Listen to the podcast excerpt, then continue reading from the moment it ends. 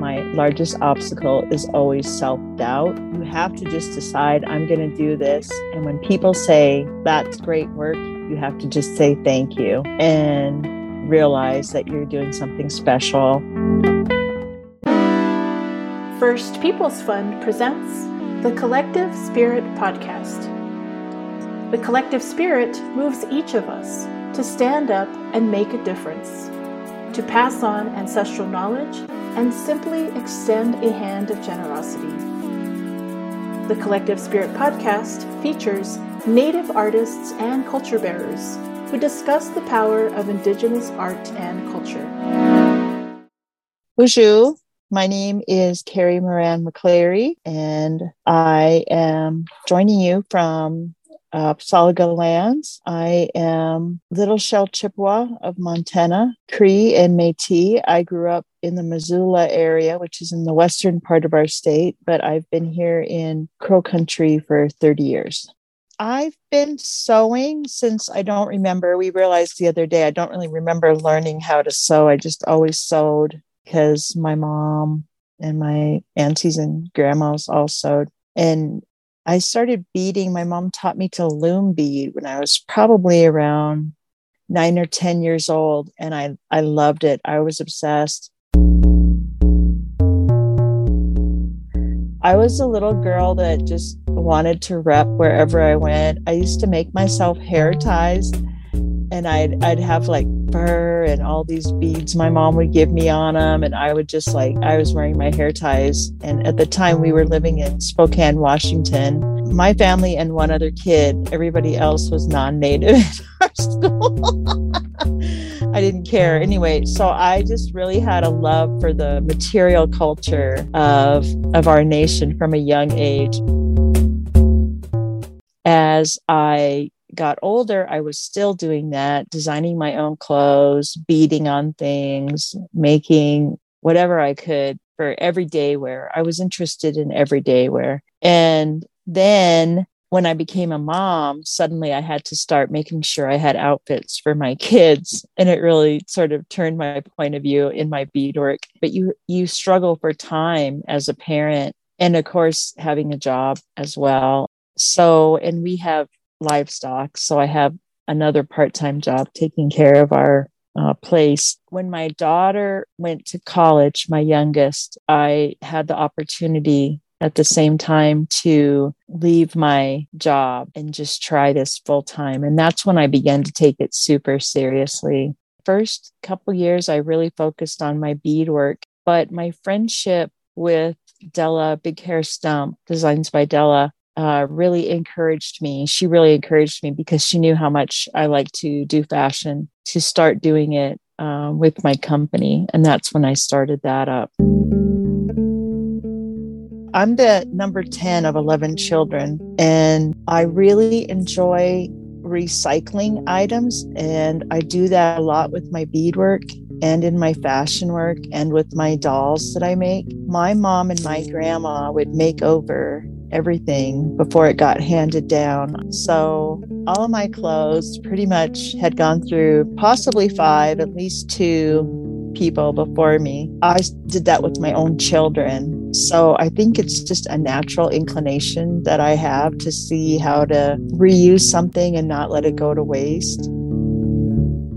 In my beadwork, initially that started with I wanted to make something different in my jewelry but something fairly simple rather than, you know, full on beaded sets. Quickly, the idea became that I was cutting up Western purses and belts that have tooled leather and using that as my centers. And I've never seen anyone else do it. I still haven't really seen anybody else do it the way I do. I rarely see anyone even come close.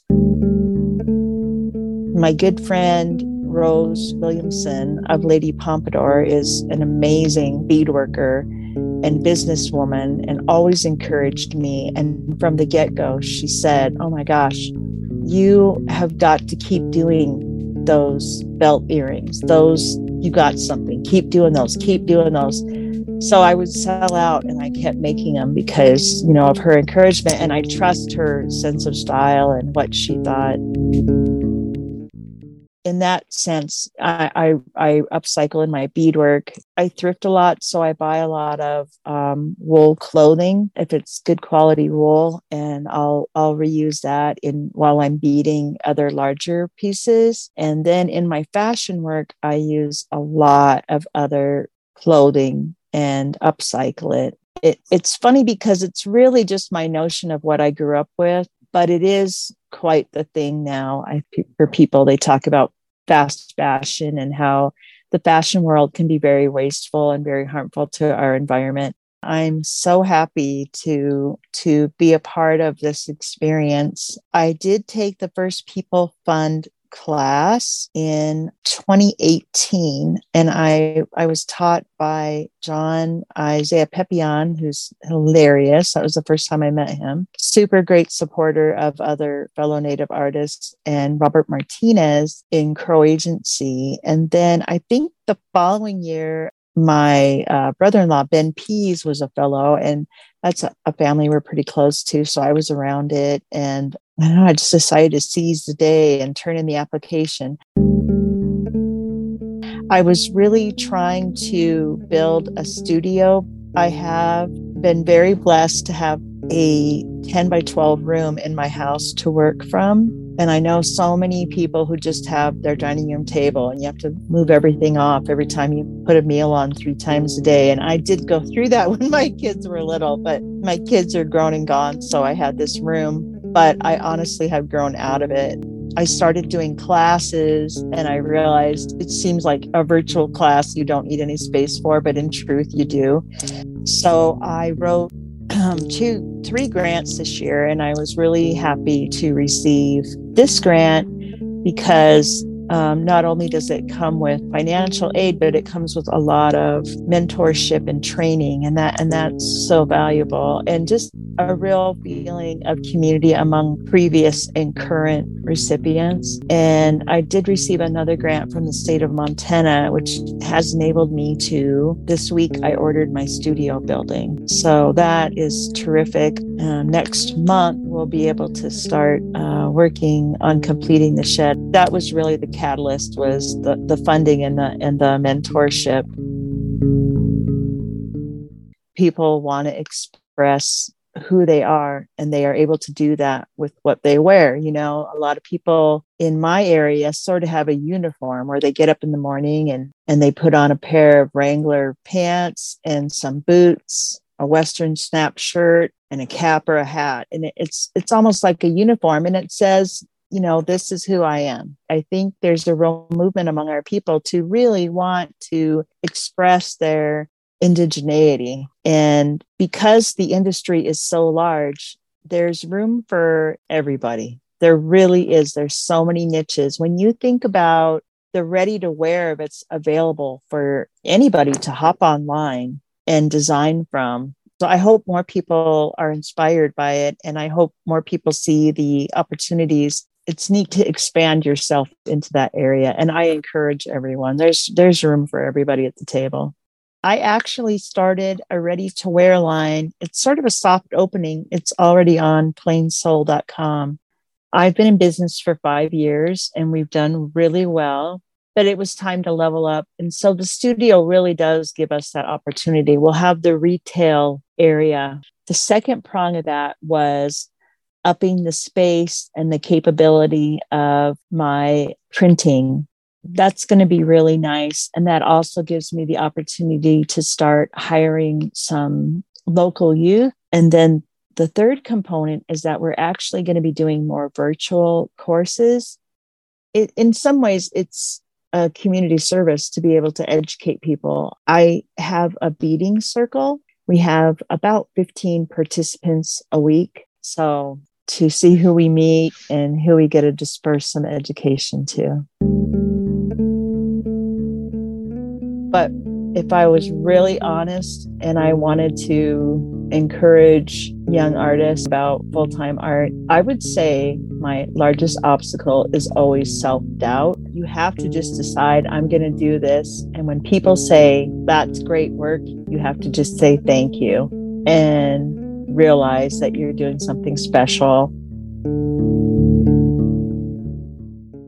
the art community here um, at Crow is really beautiful because everyone encourages each other and offers advice um, like I said, Lady Pompadour was like, keep doing that leather thing, keep doing that leather thing. And Designs by Della was like, okay, you're going to be in this show with me, right? And my very first photo shoot, she called me at 10 o'clock at night and said, I'm coming to your house tomorrow with four girls. We're doing a photo shoot. I'll tell you what we're going to do when we get there because she wanted to see me succeed. And I don't know, you know, you need that push sometimes to to trust in yourself and to have faith in yourself and there's always 100% going to be people saying you don't do it the right way, as in whatever they believe is the native way, or you don't do it well enough, you know, whatever. There's haters. There's always going to be a hater. If you start having haters, get a jacket. It's a club. We're all here. That's probably my biggest obstacle. I mean, the finances, it'll come. It'll it'll work out. Keep pushing, keep working make sure that you make time for your art. It's easy to get caught up with. I need to go outside and, you know, do whatever chores are out there. I'm watching the grandkids. I need to, especially for women, you know, and women of a certain age like me who are taking care of parents as well as grandchildren in a house. Make sure you make time for it. And you're not going to get eight hours of sleep a night and you're not going to work five days a week. You're going to work nine days a week and you're going to sleep, you know, maybe five hours a night sometimes or often or weekly. But if you want to do something, you can do it. So that's the obstacle is just keeping yourself in line. And I think as Native women, we want to put everybody else first. Make sure you make time for yourself first.